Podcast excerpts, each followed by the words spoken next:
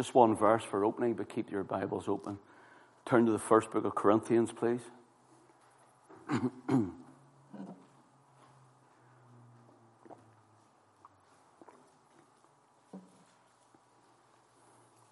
Just one verse. Corinthians chapter 16.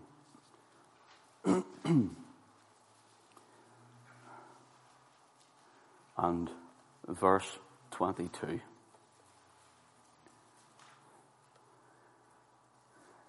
If any man love not the Lord Jesus Christ, let him be anathema.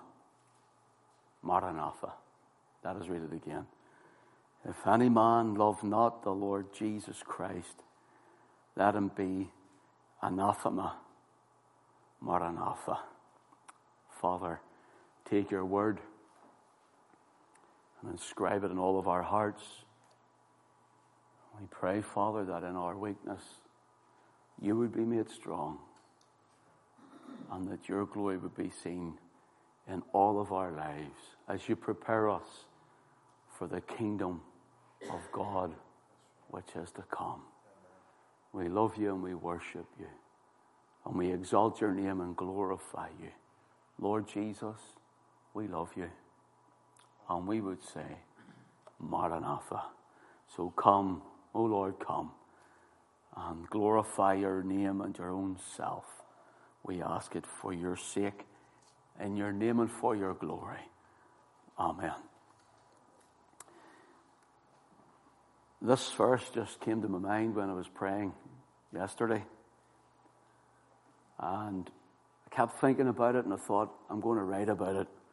And today I sat down to write something and I says, Lord, why pronounce anathema maranatha through your apostle at the end of this wonderful letter? I'll tell you why. As I started to think about it and pray about it, you could see in the content, the content of this letter, this epistle, 16 chapters it's broken into for our reading. You can see in it that there's three things that I've called throughout it. We haven't time to go through everything, but if, if you want cherry picked to try uh, and to open this up to all of us, there's church governance, church governance. Secondly, kingdom principles. And thirdly, millennium reign. Church governance, kingdom principles, and millennium reign. And they intertwine and cross over one another. And it gives us to a place where now, church governance, and what we learn in church governance and in the governance of our own lives, our kingdom principles, what will take place in the kingdom, and of course, the millennium reign of Christ from resurrection to resurrection. And what do I mean by that? Paul speaks of the first resurrection of the dead and the second resurrection of the dead. And there is a 1,000 year reign of Christ between that. And what happens in there would take many weeks to do a study. I mentioned a little thing on Sunday night, just in passing off the cuff. And boy, I seen a few eyes crossing and a few heads shaking. What? When I said there would be unsaved people in this kingdom. Okay? Now, shock horror, what does that mean? One, it doesn't mean that the unsaved will be in God's heaven, the new heaven and the new earth wherein dwelleth righteousness. But it does mean when Christ returns to this earth, there will be unsaved here. When he sets up his kingdom and his throne, all will bow the knee to him. All will confess him as Lord. And it means that you and I, who are in the first resurrection, because we're trusting in the blood of Jesus, we are changed in a moment, in the twinkling of an eye, at the first resurrection of the dead, or we who are alive and remain, whatever condition we find ourselves in. And when we're changed in a moment, the twinkling of an eye, we rule and reign with Christ. We'll also do other things. We'll judge angels. We're going to look at that, God willing, in a moment. We'll be judging angels. Christ does all the judging. The idea is here that we sit in a governing body throughout the land, or throughout, if you want, the earth. After the 1,000 year reign, Satan, who has been bound at the beginning of this millennium reign, will be released again. And those who do not love the Lord Jesus Christ will have the curse upon their head of a broken law. And they've maybe paid homage by sight. I can't tell it exactly fundamentally because it doesn't tell me. But this is the idea that we're given. Then there is another uprising against Christ, but is quickly quenched by the powerful King of Kings and the Lord of all Lords. And we then go into the great white throne judgment where no believer will stand. Okay. No believer will be there. And then there's the lake of fire where the unbeliever will be, those who are not written in the Lamb's book of life. And then there's a new heaven and a new earth wherein dwelleth righteousness. Peter tells us of it. And the idea is that the earth, remember said the earth is, is to be populated. Now, how do we reckon this is going to be? No one knows. If you ask me of my own personal view, um, others I've read, I believe this earth will be renovated. Like you'd got out a house and you'd renovate it and make it like a new house. The earth itself will remain. It will be renovated. And from here to heaven, that is the abode of our Father God and His angels, from here to heaven, there will be a new heavens and new earth. So we will be in heaven and we will be populating from here to there and back again. So ask me how that works. I personally would, would, would say that, okay? And there are a few little scriptures may point to things like this, but we'll not go into that tonight. So that's my own personal view on the issue. Not that my personal view counts, it's what the scriptures say, okay? So let's get that right. And Paul here says, he says at the end of this, if any man love not the Lord Jesus Christ, let him be anathema maranatha. Let him be anathema. In a nutshell, the word anathema means be under the curse. Be under the curse. You know, the curse that is upon, her, upon all of Adam's race is what? Uh, it's only made known by the breaking of the law. Sin is the transgression of the law, we're told, and it's the curse of the law. Now, here's something I want to maybe shock some people with. We have to watch for there's a hyper grace movement that says mainly that we can do all things because nothing matters how you live your life. You don't need to live right, or if you do, get things wrong. Act sure, what about it? It's it's uh, called the hyper grace movement. Now, folks, that's a dangerous movement. I believe in grace, 100% saved by grace alone, nothing else. But also, I believe in the law of God. I believe in His law is written on the believer's hearts. Excuse my voice. I believe His law is written on the believer's heart.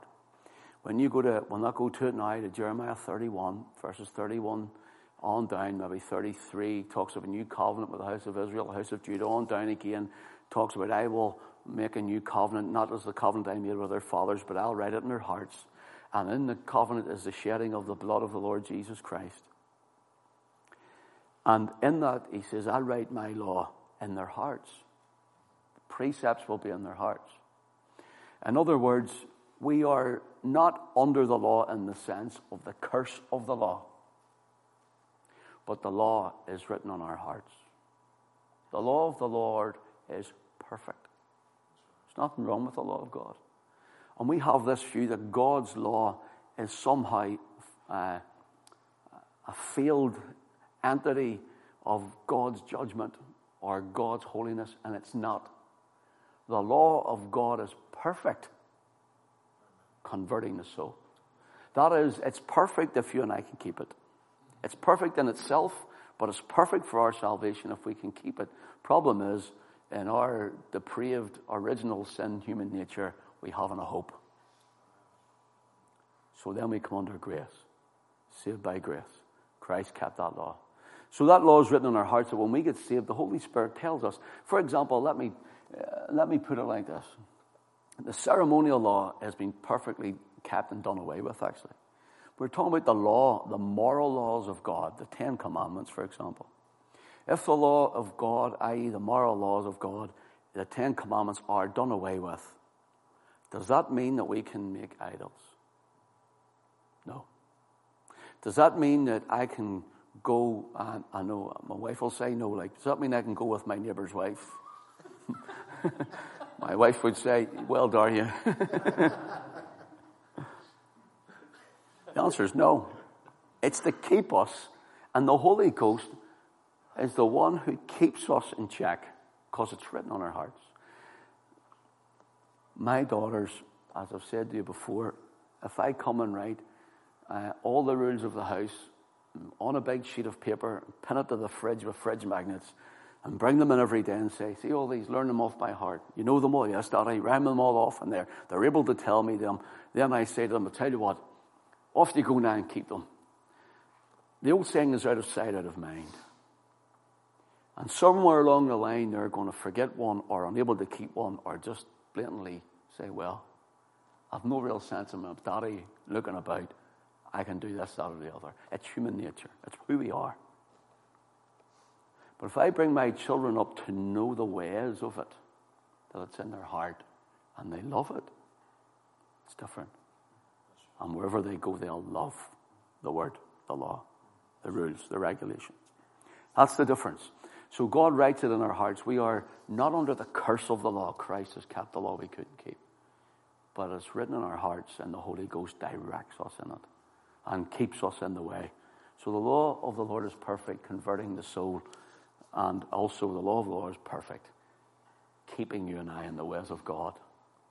Now, what is the weakness of the law? The weakness of the law is our flesh. It's the only thing that's weak about the law, is you and I. So when Paul is writing here, he says, If any man love not the Lord Jesus, in other words, he says, if he doesn't love the Lord Jesus Christ, let him be anathema. The word anathema just simply means under the curse. The law, you know, before Moses gave it was actually, it was in, it was still in governance before Moses gave it. The law just didn't come about Moses. The Lord gave Moses it in Sinai for a nation, for a, a, a people gathered, a people elected and chosen.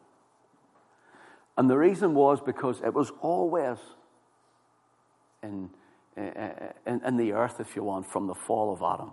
For example, how did Adam know when sin came, but when he fell in the garden?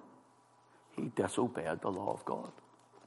How did, how did uh, Abel, uh, sorry, Seth, sorry, Abel come with his uh, sacrifice of a lamb because of the sin of his father?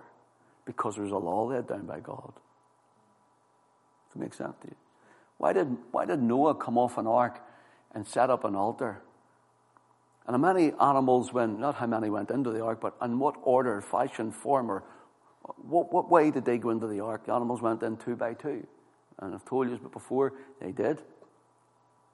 That's the unclean animals went in two by two. God made a difference in the animals. The clean animals went in seven by seven seven by seven. So the wee song, the animals went in two by two, is right to a point, but the clean animals went in. Why did they go in? One, for eating. Food laws were way before Moses gave it, for eating. Secondly, for sacrifice. What happened when, when, when Noah came out of the ark? He built an altar and he sacrificed unto the Lord. Now imagine if he only had two sheep when he gets on the ark and he takes one out and he sacrifices it and he says, Lord, this is for you. And, Lord would say, Noah, how thick can you be, son? Where's the other one going to come from? So you need more than two for the sacrifice of God and for clean food eating. So you see, the law was always there, but it was codified in the ten, or uh, in the law of God. And then we had the moral law, which is the Ten Commandments. The first four, again, are between man and God. From not making an image to the fourth one, coming right down, and then six to ten is between man and man. These are kingdom principles. Okay? So they're written in our hearts, and, and even in, in church life, we're going to show you in a moment, God willing, that they're pointed to by the Apostle Paul here. Saying, Look, you've broken a law here. Ah, oh, but we're under grace. We don't need to worry about this. Paul says, uh uh hold on a minute. We're going to show you that in a moment. Kingdom principles are still here, and what it does is it prepares us for the kingdom. Church governance, kingdom principles, and we're going to look at millennium reign, okay? So, Maranatha under the curse, or sorry, anathema is under the curse. Maranatha is looking for the coming of the Lord at his second coming, if you want. Okay, so we're going to look at that. O Lord, come, or come, O Lord, if you want. And we're going to look at these things because there's so much happens that people don't hear about at the coming of Christ. And I'd love to do a full study over a while, but this is just a few snapshots. So look at all of these things. You might say, how is this to do with the kingdom? When you watch church governance, kingdom principles, and the millennium reign, excuse me, and you, if you look at those when we're going through these, you're going to find that this is preparing people with kingdom principle and church governance and also millennium reign when we move into that kingdom come. Okay? You know, when Paul writes the, to the church of Corinth, there's a number of reasons why this letter was written. And obviously, Paul had been to Corinth before, because now he knows about them. And if you turn to Acts chapter 18, it tells you about him going there before. Acts chapter 18.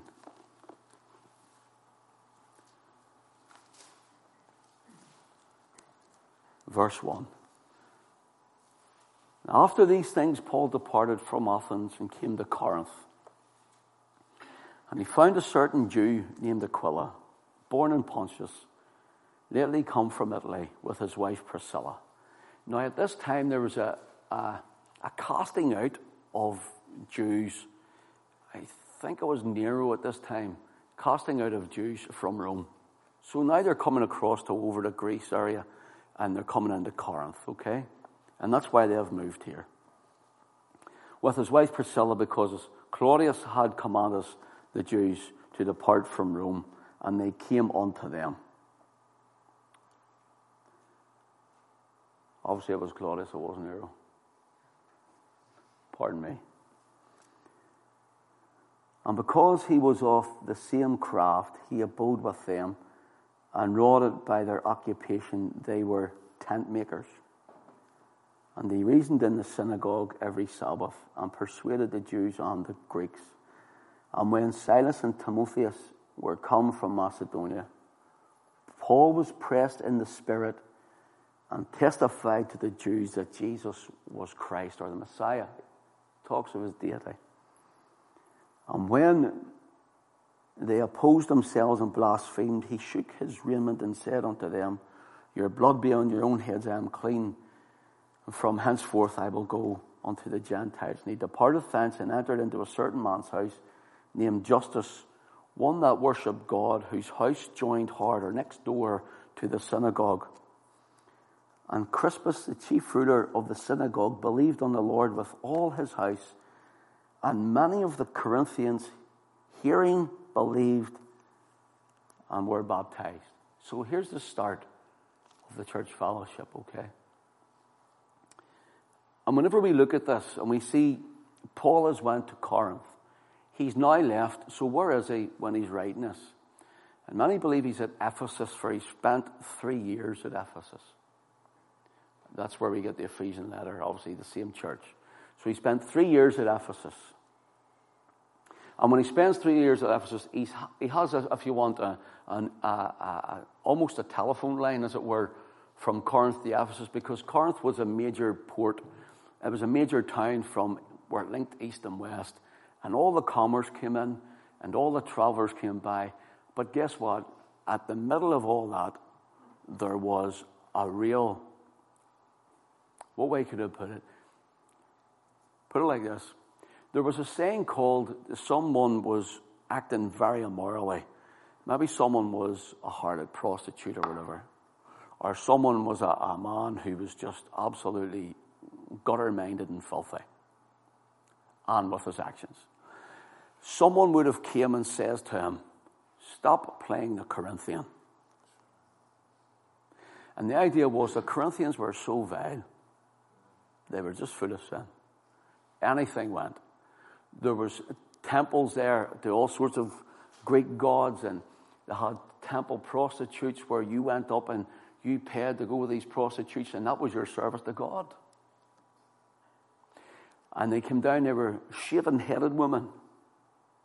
This actually comes in the Corinthian letter too. Even around 1 Corinthians 11, where it talks about headship, also talks about parts of that. Because these people got saved. Imagine having somebody like that in your church. These people got saved. They started hearing of Christ and they got saved. Problem was, there were some areas of the church, they started asking questions about different issues. So Paul is now with this road up and down, commerce road from Corinth to Ephesus. There was a, a lot of trade route going up and down. And so Paul was quite easily getting all the info. He was listening, well, what's going on? And people traveling up and down were able to tell him. So there's questions that are through the book that he, Paul is addressing. For example, 1 Corinthians chapter 12, 13 and 14. And he starts chapter 12. Now, concerning spiritual gifts, brethren. You know what he's saying? Uh, concerning spiritual gifts, brethren, I hear the questions you're asking. Let me answer them. And he goes into the, the whole uh, area of spiritual gifts. And this again is governance for kingdom principle for the millennium. Okay? Uh, that's just one of them. So whenever we look as well, look at 1 Corinthians chapter 5. I'm only going to pick a few of these out in the way, in the way through, the, through this. 1 Corinthians chapter 5, please. Sorry about that mistake with Nero. Nero was actually uh, a little, maybe earlier than that. My head's a bit swimmy at the minute, you have to forgive me. I should have read on to Claudius.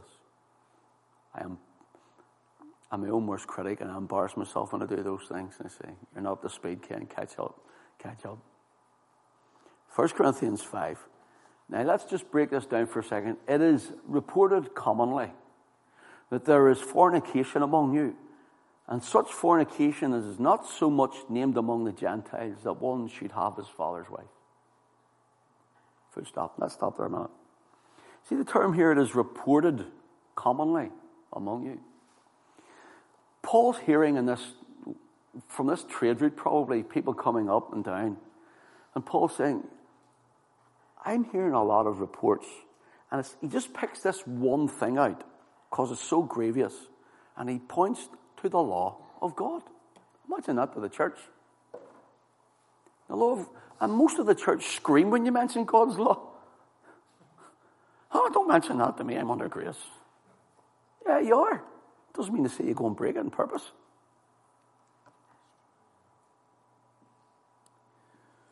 And the, the idea here is the, the term it is reported commonly. Let me, I jotted down Charles Hodge today, today. Let me tell you what he says.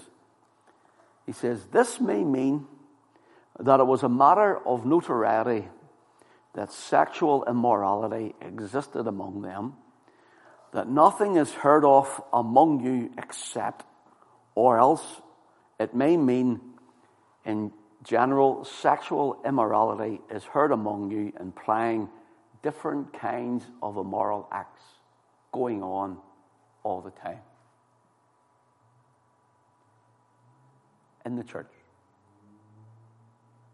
Do you know what they've done? They, they, they, hadn't grown up and stepped away from their worldliness, many of them. And they brought it with them instead of allowing the Holy Ghost to move on them. And a lot of that which was out, if you want, Gentiles can be termed nations. Sometimes the word Gentiles, I do study on that sometimes. The word Gentiles covers quite a bit. It can mean nations, non Jewish, non Israelite. It can mean uh, Greek. Just, you can swap the word around, but that's another study. But here, what, nevertheless, let's look at it as the unsaved. We'll put it like that. Here he, he says, even the unsaved aren't getting on like this, church. Even the unsaved aren't getting on like this. He says, and this is being coming up, up this, this uh, Corinth Ephesus telephone line to me all the time. And all I'm hearing is, there's this going on, and there's that going on, and this one's doing that. He's saying, you know, surely if the Holy Ghost is moving, Surely, if you've received Christ, there's a growing up into Christ and there's a living right. he picks out this one person. I notice this. He says, uh, So much as named among the Gentiles that one should have his father's wife. Now, the idea is not, it isn't believed at all that this is the man's, this other man's mother. It means that it's the father's either second wife or maybe another wife if he's married again. So the idea is here that this son has not just went into her once, but as in a, the idea of the, the, the verb of this is he is continually living with his father's wife. In other words, he's continually having sexual relations with his father's wife. So Paul looks at this and uh, let me point you, he says, to what this really means. Go to Leviticus 18. Now remember, the, or, the or, origin of this church was found among Jews coming from the synagogue. And the idea of it is, whenever they're in the synagogue,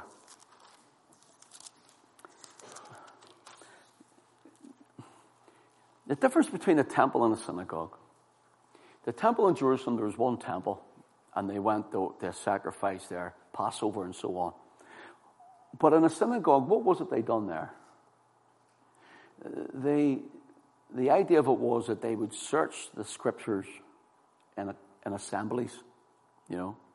And that's where they actually sat down, scribes, Pharisees, and they sat down and searched the scriptures, afraid that maybe the scripture were being watered down. And that's what they did in these synagogues. So now Paul goes in earlier, he preaches Christ to them, they throw him out, and he goes next door, and the guy who's looking after the synagogue, he and his family get saved. And the church starts to grow. Unfortunately, others start to come along, and what happens? They have to know some sort of Israelitish law here. There have to be somewhere along here there's an Israelite connection. Because how would they know the law of what Paul's talking about? Leviticus 18, just a couple of verses here, verse 7 and 8. I'll tell you what, go to 6. Go to 6, sorry. None of you shall approach to any that is near of kin to him. To uncover their nakedness, I am the Lord. The nakedness of thy father or the nakedness of thy mother. Thou shalt not uncover. She is thy mother. Thou shalt not uncover her nakedness. The nakedness of thy father's wife. Notice the terms here. Thy mother, neither is thy father's wife. In case the father remarries or maybe the mother dies or whatever. The nakedness of thy father's wife shalt thou not uncover. It is thy father's nakedness. So it goes on to not uncovering the nakedness of your sister, incest, incestual relationships. So all these things that we hear today, all these uh, immoral things, uh, and incest and, and pedophilia and all that sort of uh, rotten stuff. It's not new. It's not a 20th century, 21st century thing. Here it is in Scripture. And that's why God set this in the nation to say, you won't do this. But when we say it's no longer valid, then people have nothing to answer for. And off they go and do it. But the Lord says you won't do it. Now, in the church of Corinth, they come in and this is what's happening. And Paul says, Whoa, have you ever read, only it wouldn't be divided into a book we have in the chapters, but uh, uh, pardon the way I'll say it, but have you ever read Leviticus chapter 18? Church, do you know the Old Testament? Church, do you know? And remember, the scriptures in these days are the Old Testament.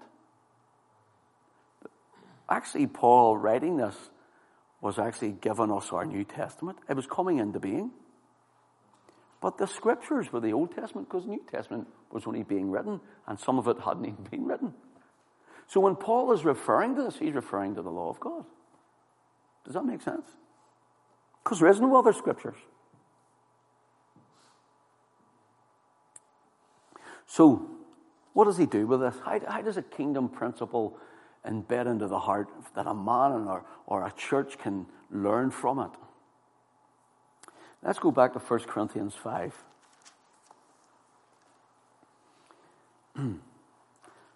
Verse 2 says, And ye are puffed up and have not rather mourned, that he that hath done this deed might be taken away from among you.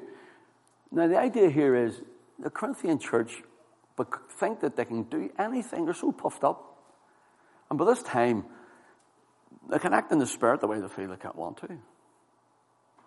By this time, they can get on whatever way they want to. They can sin whatever way they want to. We are the Corinthians, you know. Paul says, whoa, whoa, whoa, whoa, whoa. See, at this time, you should be mourning at the loss of a brother. Isn't that strange? Because you and I would either say, I see him or her, just ignore them, or you know what, we're going to, you know, read you out and kick you out and all that sort of stuff. And listen, it needed dealt with. It needed dealt with. And this is what he said. He says, Look, you're so puffed up. He says, You can't even mourn for this man. He's falling away from Christ. You're too self conceited, Corinth. And comes into verse 3 For I verily, as absent in body, but present in spirit. Notice that small spirit, because he's not omnipresent, Paul, he's just a man. That's his own spirit. In other words, my, you know what you say, my heart's with you in this thing. Really, that's what he's saying. Present in spirit, have judged already, as though I were present, concerning him that hath done this deed. Then he says, In the name of our Lord Jesus Christ, when you're gathered together on my spirit, or with my apostolic authority, my grants in this, with the power of our Lord Jesus Christ. Notice this, to deliver such an one unto Satan for the destruction of the flesh, that the spirit might be saved in the day of the Lord Jesus. Now, this is a really, really difficult verse here. There's different ideas on it, and I can't go into them all, but I'll give you an idea, what some of them anyhow. Some said is, put them out from among you. And they believed that there was the casting out. In other words, it used to be that when you when you come into a church and you were put out, it's like you get the Church of Rome excommunicating someone. It's not exactly the same here because he doesn't want that fully, but the idea is put him away and let him see he's out of fellowship. And if he's out of fellowship, he'll start to repent. Some believe that's what it means. But let's talk about the destruction of the flesh. But rather, it seems that he's saying, you know, he's so into his flesh, he's going to reap of the flesh corruption. And if we keep sowing in, in immorality, I hear sexual immorality, then maybe disease will come or maybe whatever. And some believe there was an apostolic, uh, if you want a cursing, an anathema. This man, we're leaving him to die. He's going to die. But why? Notice what he says here. for the destruction of the flesh, that the spirit may be saved in the day of the Lord Jesus. What day? At the second coming for millennium. Isn't that really strange? But this man's breaking the law. This is grace, brothers and sisters. This man, actually, Paul is noting that this man is a believer. And this man's gone wrong. Now, there's more to it than that, so let me stay with me to show you this. For example, turn to 1 Timothy 1 and 20.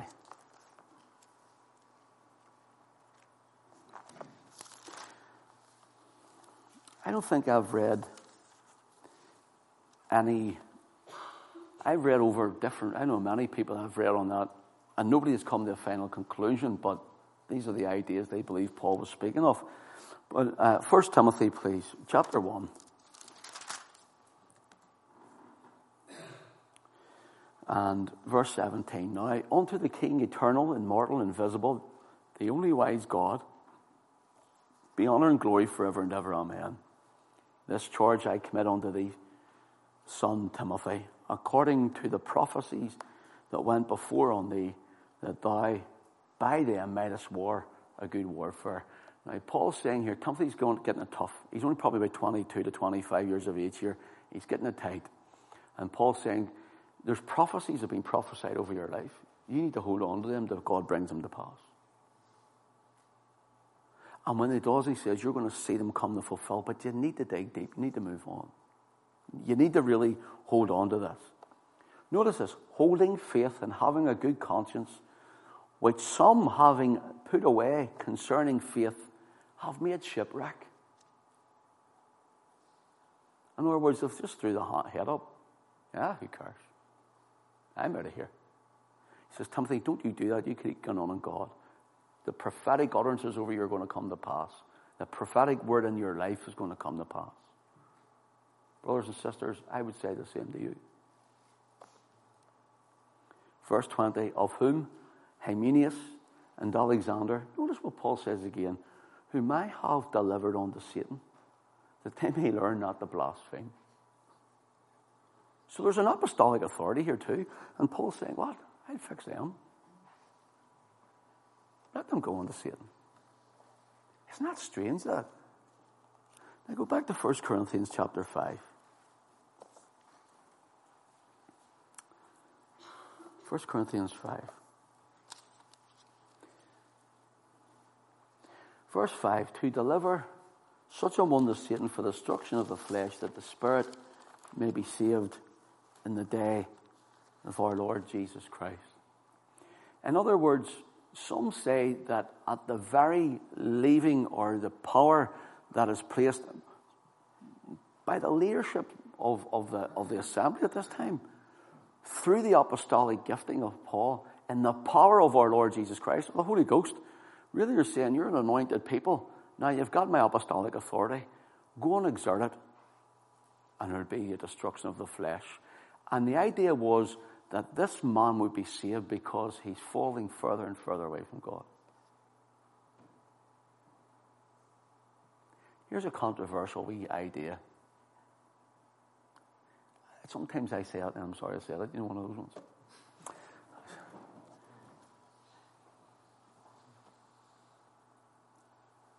Sometimes the Lord may take people home to save a testimony on their soul if they're not living right.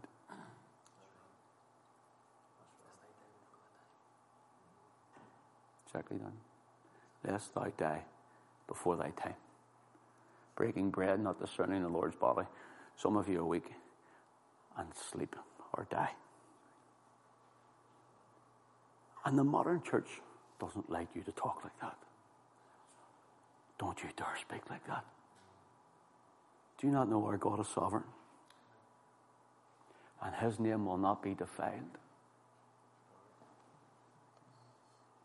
Sometimes the Lord would say, You are abusing what I've given you. You're abusing the testimony, and He gives us space to repent. And then we're cut off from that without remedy. To be saved. So on this one note, but Warren Wiersbe, I don't read a lot of Warren Wiersbe. I did a while years ago, but haven't recently. But I caught this today on church governance and discipline. Church discipline is not a group of pious policemen out to catch a criminal. Rather, it is a group of heartbroken brothers and sisters seeking to restore an erring member of their family see one sinning, and your love will cover a multitude of sins. Let me tell you something. See, as a pastor, see if I tell you as a pastor the things I cover for people. And let me say this nobody's better than the other. I'm just letting that, I'm just saying that, throwing that out there in case somebody goes, it must be her, must be him, or them is over there. None of us are any better than the other. It's all by grace. All by grace. So, Paul speaks of a, of a similar. Now, notice this is for kingdom. So, saved. This is for kingdom. Paul speaks of, of a similar situation. Go to chapter 3. Chapter 3. That's a bit different tonight, isn't it? And you're saying, you're, you're saying this. This just came to me from this one verse. I thought I'll sit down and I'll have a wee read at it and pray over it and see what happens. chapter 3. Let your eye run down. Let your eye run down to verse 10. According to the grace of God which is given unto me, as a wise master builder, I have laid the foundations, another buildeth thereon. But let every man take heed how he buildeth thereon. Notice that. So you take heed and I'll take heed, okay? For other foundation can no man lay than that is laid which is Christ Jesus. Now, if any man build upon this foundation gold, silver, precious stones, wood, hay, stubble, notice every man's work shall be made manifest, for the day shall declare it, because it shall be revealed by fire, and fire shall try every man's work of what sort it is if any man's work abide, which he hath built thereupon, he shall receive a reward. Now, notice the word reward. This is believers we're speaking to now. This is God's uh, God's elect, the ones who are bought with the blood of Christ. If any man's work shall be burned, he shall suffer loss. Mentioned that about the virgins too, remember? shall suffer loss. Notice, but he himself shall be saved, yet so as by fire. Know ye not that ye are the temple of God, and that the Spirit of God dwelleth in you? If any man defile the temple of God, him shall God destroy. For the temple of God is holy, which temple ye are. Let no man deceive himself. If any man among ye seemeth to be wise in this world, let him become a fool, that he may be wise. Now, notice here, Paul says about a foundation that's to be laid, which is Christ Jesus, the gospel of saving grace, justification by faith, nothing else, the blood of Christ. There's no other foundation, none whatsoever. It, it doesn't matter what others want to add or try take away from. Uh, then the foundation's wrong. Christ, Christ alone. Full stop. I think we've laid that foundation, okay? So it's how we build in our life, our ministry, how we build in our lifestyle, how we build on top of that, what we use. Uh, the Apostle Paul, is, is, as he's going through Corinth, he takes a lot of ideas from the actual town and city that he's walking around. And I'll do that sometime. I did a wee bit about five or six years ago here, just to throw it out there, just to, and people enjoyed it. I'll maybe do it again some other time. But this is a, this is a city metaphor in the life of Paul. In other words, the city metaphor is Paul is looking how a, a, building is built and the foundations and everything's built on it. And around Corinth then, there had been a, I think it was a big earthquake was around there at that time. They were trying to rebuild. And he's watching the different buildings go up, and some of them were built with grandeur, some were built strong, and others were like mud huts and sticks and straw. And we, I was going to say tin roof, but it wasn't a tin roof. You know, very, uh, just thrown up. There's nothing in it. It was very fragile and frail. And Paul's looking at this. And so he says, if you build, you know, uh, gold or silver, or precious stones, and he looks at the other ones, oh, wood, hay, and stubble. Now, if a fire is lit and a fire, a house fire happens, the, the strong structure, you might get the flames engulfing and burning the inside, but the strong structure was staying. Because there, this was a common thing in these days, what happened, because there was no, obviously, no uh, sprinklers or brigade. And when, it, when something burnt, you either had to just let it burn to the ground and see what's left. And Paul's looking at this, he says, Now, see this? This building's strong. This building's made of, of real good material. And it'll stay. There'll be a shell maybe left there. Some of it burnt away, but you'll be able to rebuild with it. Now, see, this one was straw or wee bits of wood, and somebody's built this wee rickety house. He says, one fire, and poof, it's away. That's what he's talking about here. He's given an analogy here of the life in Corinth. And he's talking to the church. He says, Now, which one are you building? Because there's coming a time, listen, this is a kingdom principle, because there's coming a time for reward or loss but not your salvation, because he says you'll be saved. There's administration in the kingdom. People think it's off to heaven in a handbasket. Get there and see Peter open the gates. They're pearly in the golden streets. It's metaphor for us to be able to understand the preciousness and the glory of it. It's greater than that. It's far better than that. Here, the idea is Paul saying, What would stand? How would you get on? Then he gives the idea of you going through the fire. Let's look at it. Verse 15 If any man's work shall be burned, he shall suffer loss, but he himself shall be saved, yet so as by fire.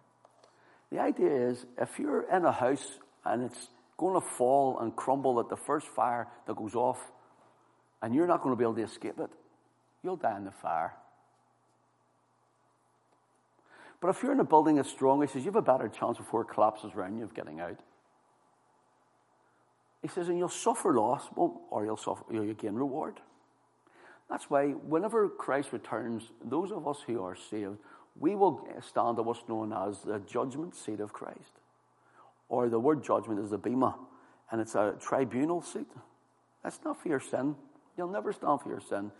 It's for your works, your service, your faithfulness, your life before Christ, your love for Him. Paul says, If any man love not the Lord Jesus Christ, let him be anathema. And those of us who love him will serve him. We'll be tried at this. In other words, we'll be offered and we'll receive a reward or some kind of loss. That's the idea of this. So I'm just going to give you, I'm just giving you an idea of kingdom come principles. And when is this? This is when Christ returns. So we're going into the millennium here. First resurrection. Remember the millennium, the second resurrection. Okay, let's go on a little. Then he says, verse 16, Know ye not that ye are the temple of God, and that your spirit that the Spirit of God dwelleth in you? If any man defile the temple of God, him shall God destroy, for the temple of God is holy. Which temple ye are? Now listen. I don't know how, because I don't know what to what degree this I'd be honest, I don't know what, to what degree Paul's speaking of here. If I take too much sugar, am I destroying the temple? Especially if I'm diabetic. I'm not right, but if I was. If I'm on 20 cigarettes a day, 40 cigarettes a day, saying I'm a believer? Hello? Lung cancer?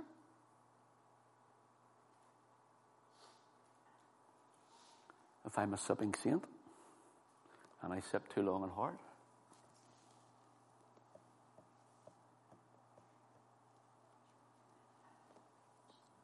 says God will destroy you. That's what the scripture says. I did say that. Here's one for you. You ready? You pick yours up in this one. What about if you're eating the pig? You love the pig. it keeps me going all the time. But because the pig's an abomination to God. It's an unclean animal. Scientific. It's proven scientific. It's the worst meat to eat. In fact, you know what? The health shops or the, the, the pet shops won't even put it in dog food now. won't even let the dogs eat it. There's a worm in a pig that doesn't die. Do you know that? What do you call it? Hepatitis. Gives you hepatitis. No matter what you do with it, it doesn't die. Where the worm dieth not. a pig has no sweat glands and it. it has oozing tubes out its feet of pus. It's the only way I can get rid of it. And it goes into its meat. And when you cook your bacon, that's what you're eating. You think it's not juicy. No, it's not. Well, Pastor, you pray over it. Okay. Not, i don't want to go in because that's another subject altogether. But let me tell you about the praying over it because Paul talks about this in this letter as well. And he's given us another kingdom principle. Do you know what he says? Well, well then they say, well, if you're anything, any uh, food is set before you, you may eat, or any, uh, you pray over it. Now, you're talking here to Jews who were saved at a synagogue and others coming in, okay? Coming from other temples. Now, can you imagine today, not even in biblical times here, if I take you up to the synagogue in North Belfast, near where I used to live, and there's only a wee handful of Jews left there. So if I take you up to the Jewish synagogue and them, Mum will take you out for your tea. And I take them out for tea and I sat them down a big pig's foot. Will they eat it? No. Or if I say, Will you take me to where you are? They'll take us to somewhere where they eat kosher food. They're not going to go looking for somewhere that sells bacon sandwiches. Do get, that's the idea over here. Because we think we go, oh, the, they must be out in the shambles and there's a big pig's foot and there's a few rashers of bacon. We'll pray over this. That's not what Paul means. Paul is saying, look, he says, if, you, he says, if, if you're in there and you're going through the shambles or the markets, they're looking for beef or they're looking for lamb. They're not looking for pig because they're most, they have a Jewish mindset. They're not looking for it. But it might have been sacrificed to those temples where these, where these harlots were, to their gods. It means sanctify it by your prayer and eat it. That's what it means. But every creature of God is good for food. Okay, right. Let me deal with that just off the cuff here. Every creature of God is good for food. God made every creature, and every creature's good. He did. He did. Let me just settle this for you. And some of the rainforesters, we poisonous tree frogs, frogs, that's a creature of God, isn't it? You touch one, you put your tip, tip of your finger on it, it just kills you stone dead. If I bring one of them into you and I say, now this is a creature of God's creation, that's fret up. and you, you can eat it. Because it's good for food. Would you eat it? He probably would.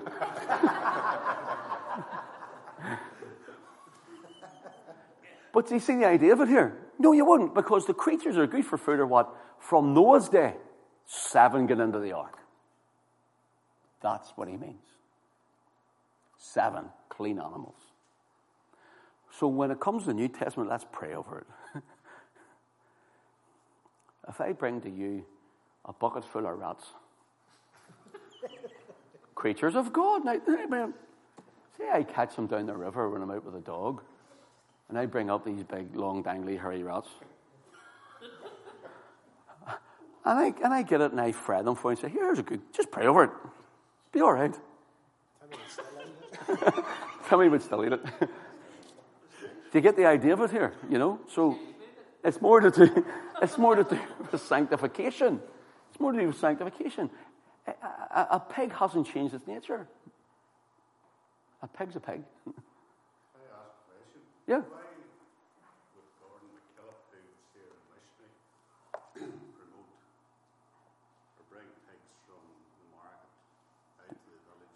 just the man was here the other Sunday night, no, Sunday and Sunday before. You know, some money, and to be able to have the people have to eat something. That's something to do. I looked this up on the internet, and um, if the pig is cooked properly, it kills. Doesn't fall. It doesn't. It's so many different opinions. I yeah. It's got a worm. It's got a worm. In fact, I'll tell you, Bernard, not really hepatitis. Well, I was going to say to you, and, and the, they've done studies They've done studies in the Philippines, and their main dad's pig. And they took the people off the pig, and they've the highest source, the highest uh, count of sclerosis of the liver of anywhere in the world because their main dad's pig. And that's right down to the pig.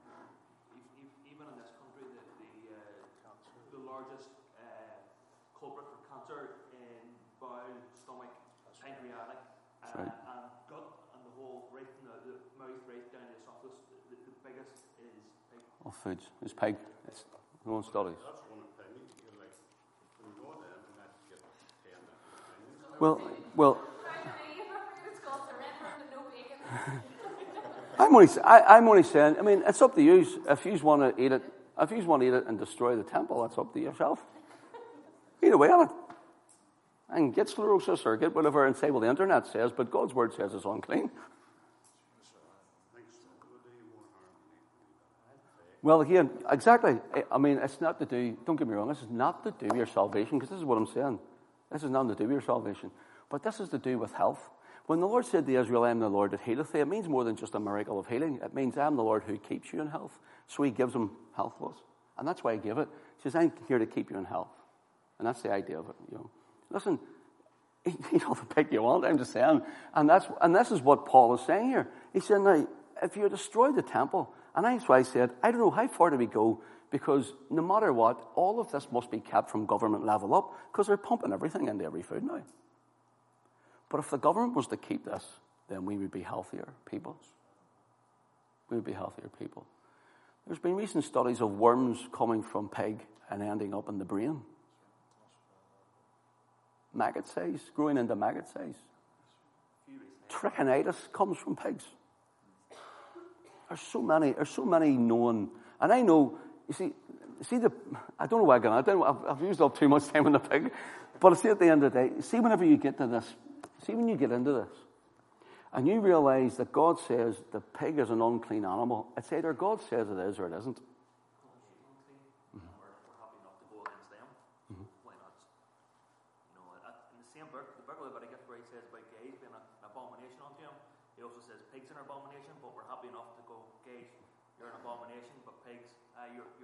We can pray over the guests. See, the idea is, the, the idea is, it's not. Uh, who knows what transubstantiation is? Go ahead. I'll tell you this in a nutshell.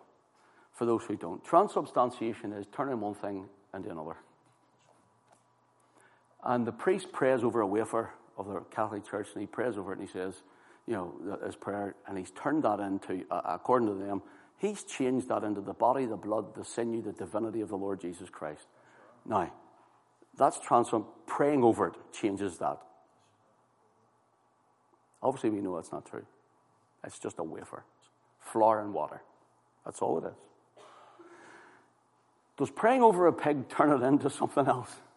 Does it turn it into a sheep or a lamb? It doesn't. That's because it is the same, Bill. That's because it is the same. I may have to put this online now, all this talking. Look, it's not my fault God says it's an abomination. Our society, even the Muslims have it right. Even the Muslims have it right. Our society, because we call ourselves New Testament believers, then we can just do away with it. And Paul, even in Corinthians, he says, Oh, destroy the temple, God destroy you. Not only through pig out there, but through smoking out there, through drink out there. You can take drugs, you can take fornication, you can take, you know, sleeping around, and all that is the possibilities of destroying the temple of God, whom ye are. You don't have to give me another few minutes to get this closed up here, okay?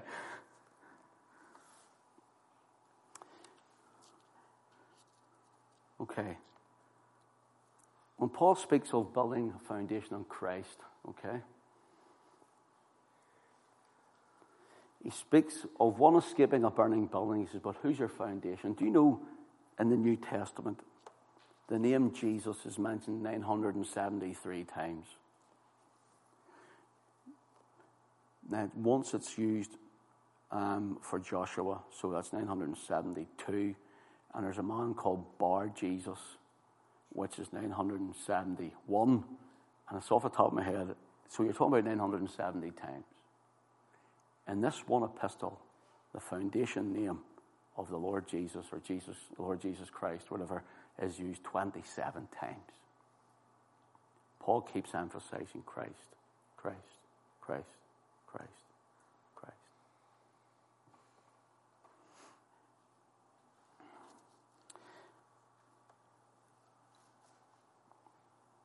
Come with me to chapter 6.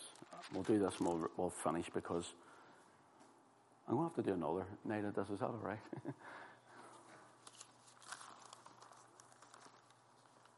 you can eat turkey bacon. That's lime at the moment.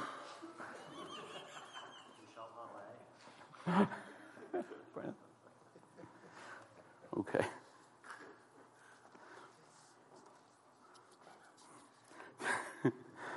okay. Here's one you might want to consider after me telling you about the pig, all right? uh, dare any of you having a matter against one another go to the law before the unjust and not before the saints? Do you not know that the saints shall judge the world? Hello? Do you not know that the saints shall judge the world? And if the world shall be judged of you, are ye unworthy to judge the smallest matters? Know ye not that we shall judge angels? How much more things that pertain to this life? If ye then have judgments of things pertaining to this life, set them to judge who are least esteemed in the church. I speak to your shame. It is so that there is not a wise man among you, no, not one that shall be able to judge between his brethren. But brother goeth to law with brother, and not before the unbelievers. Now, therefore, there is utterly a fault among you because you go to law one with another. Why do you not rather take wrong? Why do you not rather suffer yourselves to be defrauded? Nay, ye do wrong and defraud, and that your brethren. Know ye not that the righteous, the unrighteous shall not inherit the kingdom of God? Be not deceived, neither fornicators, nor idolaters, nor adulterers, nor effeminate, nor abusers of themselves of mankind, nor thieves, nor covetous, nor drunkards, nor revilers, nor extortioners shall inherit the kingdom of God.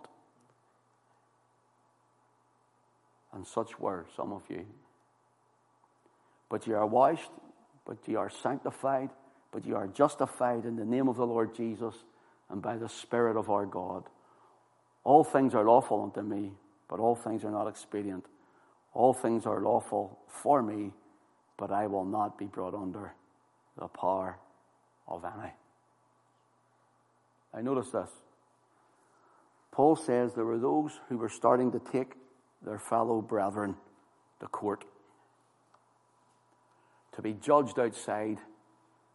Maybe one has wronged another, or maybe one has uh, defrauded somebody in some way, or hasn't paid back something, or they went outside to the unsaved, started going to them and bringing them to court. And Paul says, whoa, whoa.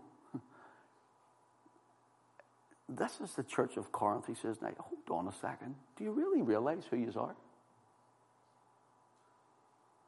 Do you realize that you're giving precious things and those whom Christ has bought with a price, and you're taking them and you're bringing it out to places like the unsaved? And you're showing your testimony and giving your testimony up. And you're letting them judge you. He says, Can you not sort it out between yourselves? Surely you can, he says, if you're true believers. Then he says, Do you not know that you're going to judge the world? Know we're going to judge angels? Now, again, we go back to the first resurrection at the second coming of Christ. And at this first resurrection, at the second coming of Christ, this is what we notice.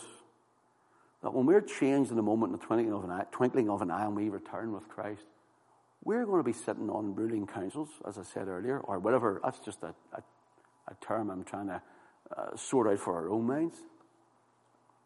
And we're going to judge the unsaved. Christ will be the judge, but we will be sitting with him.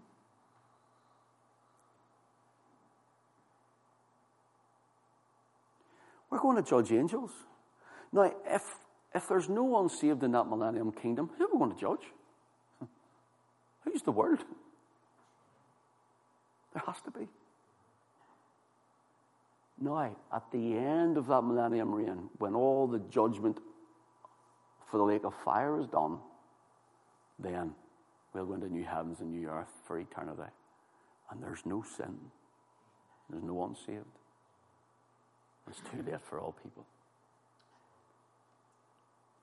Look, flick across a couple of scriptures for me Romans 8 and 7. I want to show you joint heirs, okay? Joint heirs. Romans 8 and 7. A few minutes and we're finished. Romans 8.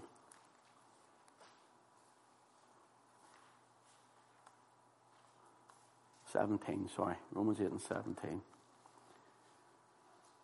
And if children, then heirs, heirs of God and joint heirs with Christ, if so be that we suffer with him, that we may also be glorified together. For I reckon that the sufferings of this present time are not worthy to be compared with the glory which shall be revealed in us. You and I are going to sit in glorified state because of the blood of Christ. Turn with me next. So it's joint heirs. Turn with me to 2 Timothy 2.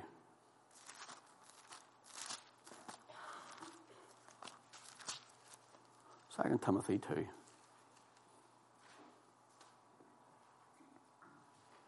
And verse 10. Therefore I endure all things for the elect's sake, that they may also obtain the salvation which is in Christ Jesus with eternal glory. And It is a faithful saying, for if we be dead with him, we shall also live with him. If we suffer, we shall also reign with him. If we deny him, he will also deny us. So, if we suffer this life, we will reign with him. Go with us. So here's reading with him. Go to Daniel chapter 7. Back into the Old Testament. Why would you go to the Old Testament? Because this is a, a projected, ver, a projected portion of Scripture to bring us into the kingdom, which is yet to come. So, Daniel chapter 7. I may mention this on the coming Sunday night. I don't know. Daniel chapter 7. And let your eye run down, please. Excuse me. Verse 21. And I beheld, and the same horn made war with the saints and prevailed against them. Maybe talk about that on Sunday night, God willing. Until the Ancient of Days came and judgment was given to the saints. Hello? Judgment was given to the saints of the Most High. And the time came that the saints possessed the kingdom. Take that in? Okay. That the saints possessed the kingdom. Okay. Two more wee scriptures or so, and then we'll finish. Matthew chapter 19.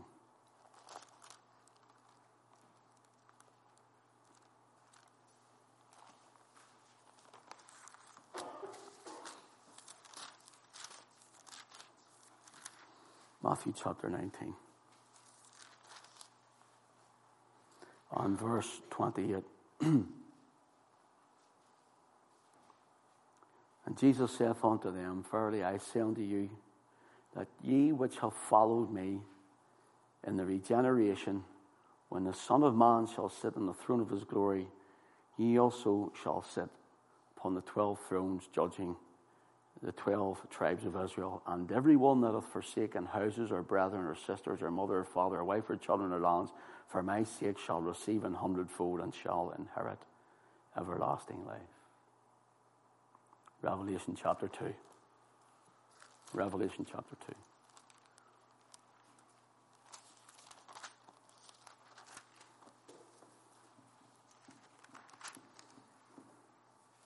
Revelation 2.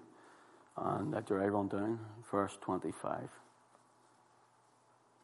But that which ye have already, hold fast, notice, till I come, till his coming. Okay? And he that overcometh and keepeth my works unto the end, to him will I give power over the nations. You notice that? And he shall rule them with a rod of iron. As the vessels of a potter shall be broken to shivers, even as I received of my Father. So there the Lord says that we will rule with him over the nations. Let me close with this.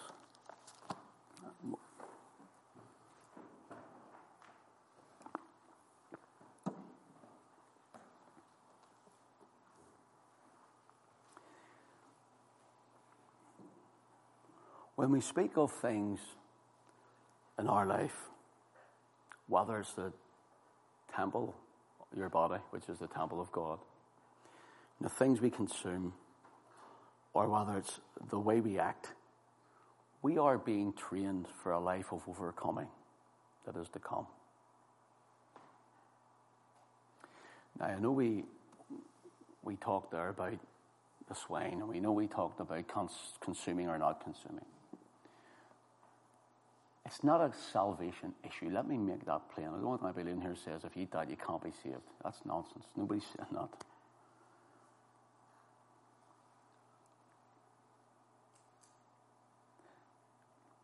People tend to hold on to things because we like it. There's Christians make excuse for alcohol because they like it. They go with the flow. Sure, everybody's drinking now. Doesn't make it right.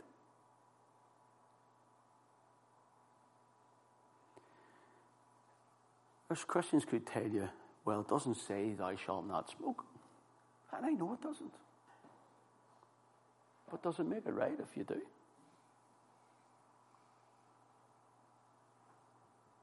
Of course it doesn't.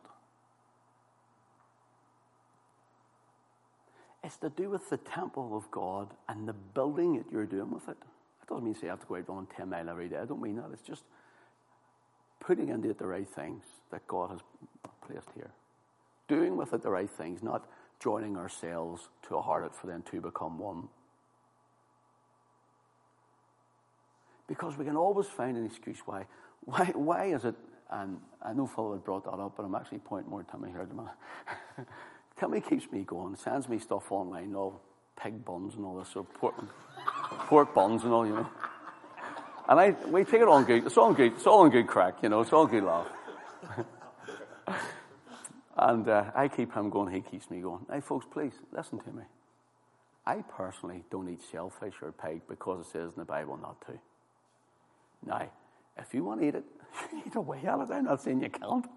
But listen, in the same way, now listen to me carefully, and I, I don't even like to mention this, but I just have to be truthful with all things.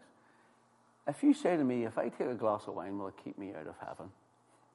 No, it won't. But the Bible does say to abstain from all appearance of evil. And I don't know why all Christians want to drink anyway. There's other things to drink rather than alcohol. But that's not for me to enforce that on you, but it's for me to tell you about it. Is that fair enough? If you smoke 20 cigarettes a day, does the Bible say you're going to be kept out of heaven? No, it doesn't. It might say you'll destroy the temple or God will allow you, say, time to come.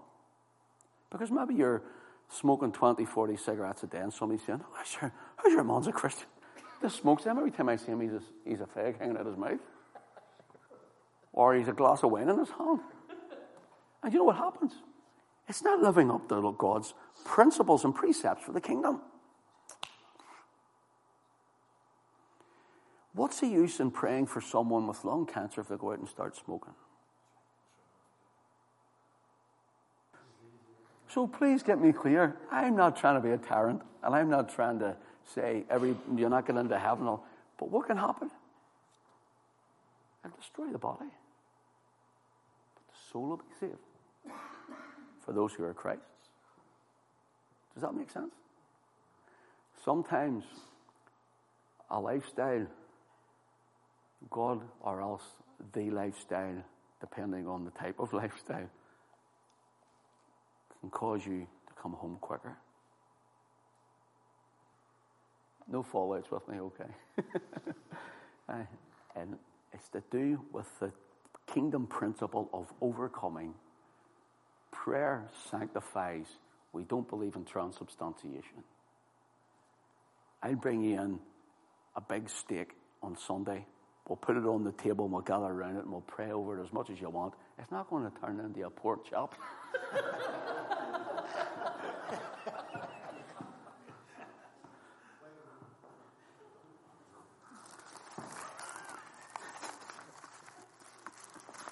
it's Not definitely. Well, I get this out. The Lord bless us this evening. The time's well, well gone. It's well gone.